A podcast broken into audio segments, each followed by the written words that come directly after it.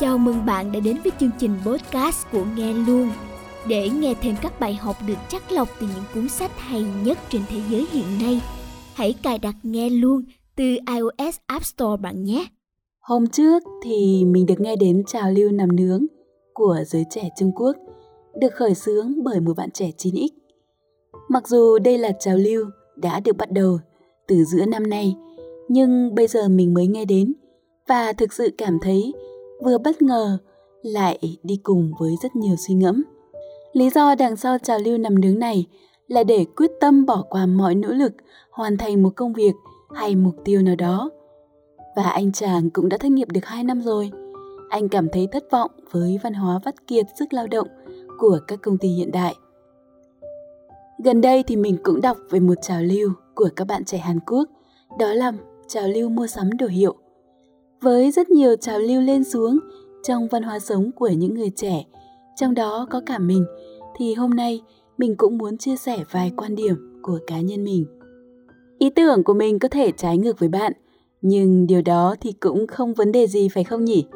Hãy chia sẻ ý kiến của bạn ở bên dưới phần comment nhé. Nói về trào lưu nằm nướng của thanh niên Trung Quốc kia thì cũng không thể chỉ trích anh ấy. Nếu bạn có một công việc tốt, bạn được thăng chức, tăng lương theo định kỳ, bạn cảm thấy mình nhận được sự bù đắp xứng đáng và bạn yêu công việc thì có lẽ bạn khó có cảm giác kiệt sức. Thực tế là chúng ta không cảm thấy kiệt sức vì chúng ta làm việc từ sáng đến tối. Thậm chí bạn có thể làm việc đến cả 12 tiếng mỗi ngày, nhưng bạn vẫn cảm thấy tràn đầy năng lượng nếu bạn có kết nối với công việc của mình. Trong một cuốn sách gần đây mình đọc, cuốn sách Lost Connection, Mất kết nối của tác giả Johan Hari. Mình cũng sẽ tóm tắt cuốn sách này và xuất bản trên app ngay luôn vào đầu tháng tới. Thì một trong những lý do gây ra bệnh trầm cảm cho mọi người, đó là sự mất kết nối với công việc. Trong đó tác giả đưa ra một kết quả nghiên cứu đáng chú ý và chắc chắn sẽ khiến bạn bất ngờ. Đó là những nhân viên ở cấp thấp có nguy cơ bị đau tim gấp 4 lần so với những sếp lớn cấp cao. Nghe có vẻ không thuyết phục lắm phải không? Nhiều người cứ nghĩ là vị trí cao đi kèm với áp lực lớn thì sẽ dễ dàng bị bệnh tim hơn so với các nhân viên cấp thấp chỉ cần hoàn thành nhiệm vụ của mình. Đôi khi thì chỉ cần chỉ đâu đánh đấy. Nhưng hóa ra, nghiên cứu trên 18.000 các công chức ở Anh thì lại ra kết quả như vậy. Chắc bạn đã nghe nói rất nhiều về hóa chất hạnh phúc dopamine rồi. Nếu bạn chưa nghe đến thì có thể xem lại postcard của mình với tựa đề thải độc dopamine. Dopamine là một chất dẫn truyền thần kinh, còn được mọi người gọi là hóa chất hạnh phúc. Nó liên quan đến cảm giác phần thưởng. Nhưng điều gì xảy ra nếu bạn làm việc overtime trong một thời gian dài, nhưng bạn không nhận được dù chỉ là một lời khen ngợi, hoặc khi bạn đưa ra một ý tưởng của mình và lần nào cũng bị sếp bác bỏ ngay lập tức mà không nói lý do. Bạn chắc chắn sẽ cảm thấy kiệt sức về một cảm giác rằng sự tồn tại của bạn không có ý nghĩa gì với công ty cả và bản thân sự làm việc chăm chỉ của bạn cũng không được coi là có giá trị cho cuộc sống của bạn. Đó là lý do vì sao nhiều nhân viên cảm thấy kiệt sức với công việc, thậm chí trầm cảm. Và đó có thể là lý do cho trào lưu nằm nướng mà bạn vừa nghe đến. Không cần quan tâm đến kỳ vọng của gia đình, không cần nỗ lực để theo đuổi các mục tiêu của bản thân và cũng không cần so sánh mình với người khác. Thực ra thì đó là một quan điểm giống, không có đúng, không có sai. Và biết đâu, đó lại là một giải pháp cứu cánh cho những ai đang tuyệt vọng với công việc của mình tại một thời điểm nào đó vì ít ra nó cứu họ khỏi căn bệnh trầm cảm gây ra từ sự kiệt sức do công việc. Nhiều người đã tự tử vì áp lực công việc. Chúng ta không có quyền chỉ trích lối sống này nếu ta không nằm trong hoàn cảnh của họ. Tất nhiên, bạn sẽ đặt một câu hỏi rằng họ sẽ theo đuổi lối sống nằm nướng này được bao lâu? Và mình nghĩ người trong cuộc có lẽ cũng đặt câu hỏi này cả 100 lần. Và chắc chắn họ cũng đang tìm những giải pháp để có thể tìm một công việc mới, mang lại cho họ cuộc sống hạnh phúc hơn. Giải pháp tốt nhất trong đầu mình lúc này đó là hãy làm công việc khiến bạn hạnh phúc. Chúng ta kiệt sức vì công việc bởi vì chúng ta đang theo đuổi những công việc theo mode, theo trend. Nếu bạn bỏ qua mọi lời phán xét của người khác thì bạn đâu nhất thiết phải quan tâm đến việc họ nghĩ gì về công việc của bạn. Trong cuốn sách Dám bị ghét của tác giả Kishimi Ichiro và Koga Fumitake thì tác giả nhấn mạnh rằng mọi người bất hạnh là vì họ so sánh bản thân với người khác. Nếu bạn không gây áp lực cho mình phải bằng bạn bằng bè thì cần gì bạn nhất định phải làm việc cho tập đoàn A, tập đoàn B. Bây giờ bạn cứ suy ngẫm lại mà xem, nếu không phải vì gia đình kỳ vọng, hàng xóm nhìn vào, rồi bạn bè nghĩ gì, bạn có thật sự đang làm công việc bạn đang làm không? Gần đây thì mình cũng đọc một bài báo về việc một bạn trẻ làm công việc giúp việc cho gia đình nhà giàu nào đó. Bạn ấy được trả lương cả tỷ đồng mỗi năm. Rõ ràng là gấp cả nhiều lần mức lương của một nhân viên làm việc trong văn phòng tráng lệ với chức danh nghe cũng thấy oai rồi. Chúng ta không thể kỳ vọng xếp mình tăng lương cho mình hàng năm, cũng không thể kỳ vọng được thăng tiến trong một thời gian ngắn hoặc hy vọng môi trường công ty sẽ thay đổi. Vì đó là việc bên ngoài con thuyền của chúng ta.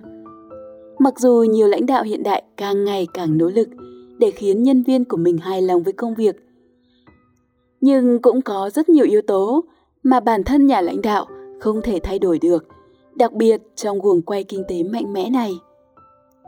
Vậy chỉ bạn mới có thể quyết định được bạn có hài lòng được với công việc hay không. Ngoài việc lựa chọn một công việc bạn yêu thích thì đó còn phải là công việc phù hợp với năng lực của bạn. Công việc vừa sức thì ít nhất sẽ không khiến bạn phải áp lực vì chính công việc đó. Cũng sẽ giảm những lời phàn nàn từ sếp, giảm cảm giác tự ti. Nếu bạn biết bạn phải giải quyết công việc này như thế nào, bạn sẽ không phải lãng phí thời gian vò đầu bứt chán đến tận khuya. Nhiều bạn trẻ khi mới ra trường thì cố gắng viết một CV thật đẹp để tìm một công việc được trả lương rất cao. Nếu đó là nỗ lực của bạn để trở nên tốt hơn thì thật đáng khuyến khích, nhưng nếu nỗ lực của bạn chỉ là để người khác ngưỡng mộ mình hoặc để bằng bạn bằng bè thì sẽ có lúc bạn cảm thấy kiệt sức. Vậy tại sao ta phải theo đuổi cho bằng bạn bằng bè? Đó là bởi vì ta đang ngắt kết nối với những giá trị nội tại của ta. Vẫn trong cuốn sách Mất kết nối của tác giả Johan Hari, tác giả nói đến sự mất kết nối với những giá trị có ý nghĩa. Tác giả chia ra hai loại giá trị, đó là giá trị nội tại bên trong và giá trị bên ngoài. Nếu bạn hướng vào những mục tiêu nội tại như giúp đỡ người khác hoặc trở nên giỏi hơn, bạn đang tập trung vào giá trị nội tại. Nhưng nếu bạn nghĩ rằng bạn phải mua một cái iPhone mới để gây ấn tượng với mọi người, thì bạn đang thúc đẩy những giá trị bên ngoài, hay chính là những giá trị vật chất. Chúng ta có hạnh phúc lâu bền khi chúng ta tập trung vào giá trị nội tại. Cũng có thể anh chàng theo đuổi lối sống nằm nướng kia đã kiệt sức vì chạy theo giá trị bên ngoài trong một thời gian lâu rồi. Anh ấy đã không dám bỏ công việc hiện tại để tìm một công việc khác phù hợp hơn. Vì anh ấy sợ rằng mình sẽ không có đủ tiền để tiêu xài cho những nhu cầu của anh ấy. Khi áp lực công việc đã đến đỉnh điểm, thì anh quyết định xả hơi cho mình, biến mình thành một quả bóng phẳng, nằm nướng trên giường hàng ngày. Có thể vì đã trải qua khủng hoảng tinh thần nghiêm trọng, anh ấy chưa dám quay lại với cuộc sống của một người bình thường. Còn giới trẻ Hàn Quốc thì lại phát cuồng vì hàng hiệu. Đó cũng là bởi vì họ theo đuổi những giá trị bên ngoài. Có người thì nói rằng vì tiết kiệm kiểu gì cũng không mua được nhà nên cứ tiêu dùng thả phanh, sống cho hiện tại bây giờ. Và mình tự băn khoăn một câu hỏi, liệu đó có phải là mở đầu cho một trào lưu sống độc thân hoặc không sinh con cái không? Khi chúng ta chưa lập gia đình, chưa sinh con cái, chúng ta nhiều lần đã luôn băn khoăn giữa hai lựa chọn. Hãy tiết kiệm cho tương lai, hay mặc kệ cứ tiêu đi, ăn chơi đi, đời có được là bao. Nhưng với người đã lập gia đình, họ luôn biết rằng họ cần ổn định cuộc sống và có trách nhiệm lo lắng cho con cái sau này. Mặc dù có lúc họ bị thúc đẩy bởi một quảng cáo mua sắm nào đó, nhưng đa phần họ hiểu được rằng mình không thể sống theo cách thà một phút huy hoàng rồi chợt tắt. Các bậc thầy về đầu tư tài chính cũng đều khuyên mọi người hãy tiết kiệm từ khi còn trẻ. Bạn đôi lúc sẽ cảm thấy rằng tôi đã tiết kiệm hết mức rồi, không thể tiết kiệm thêm được nữa. Nhưng sẽ luôn có những cách để tối giản chi tiêu mà vẫn cảm thấy đầy đủ và hạnh phúc. Bạn có thể lắng nghe từ hàng loạt các bài podcast của mình như đừng chạy theo tối giản hoặc 7 tips kiềm chế mua sắm vô tội vạ hoặc là yêu tiền phải học quản lý tiền. Nói tóm lại, nếu bây giờ bạn muốn theo trào lưu nằm nướng thì đó cũng là lựa chọn của bạn. Chỉ bạn mới hiểu được bạn đã trải qua những áp lực gì trong công việc. Và biết đâu, thời gian nằm nướng này sẽ là khoảng tạm nghỉ để bạn tiếp thêm năng lượng, quay trở lại và lợi hại hơn xưa. Hoặc bạn muốn mua đồ hiệu để cảm thấy vui vẻ, hạnh phúc hơn thì cũng là lựa chọn của bạn, miễn là nó nằm trong khả năng của bạn và không ảnh hưởng đến kế hoạch tài chính lâu dài của bạn. Còn nếu bạn luôn muốn hạnh phúc, bất kể bạn đang làm công việc gì hoặc sở hữu đồ đạc gì, thì hãy tập trung vào những giá trị nội tại của bạn thay vì những giá trị bên ngoài. Biết thế nào là đủ với mình thay vì nhìn ngó rồi so sánh với xung quanh. Và đó cũng là một tư tưởng của chủ nghĩa khắc kỷ mà bạn sẽ tìm được trong một số bài podcast khác của mình. Còn bây giờ, xin chào và hẹn gặp lại bạn ở bài podcast lần sau. Cảm ơn các bạn đã nghe hết podcast này. Chúc bạn một ngày thật vui tươi và tràn đầy năng lượng.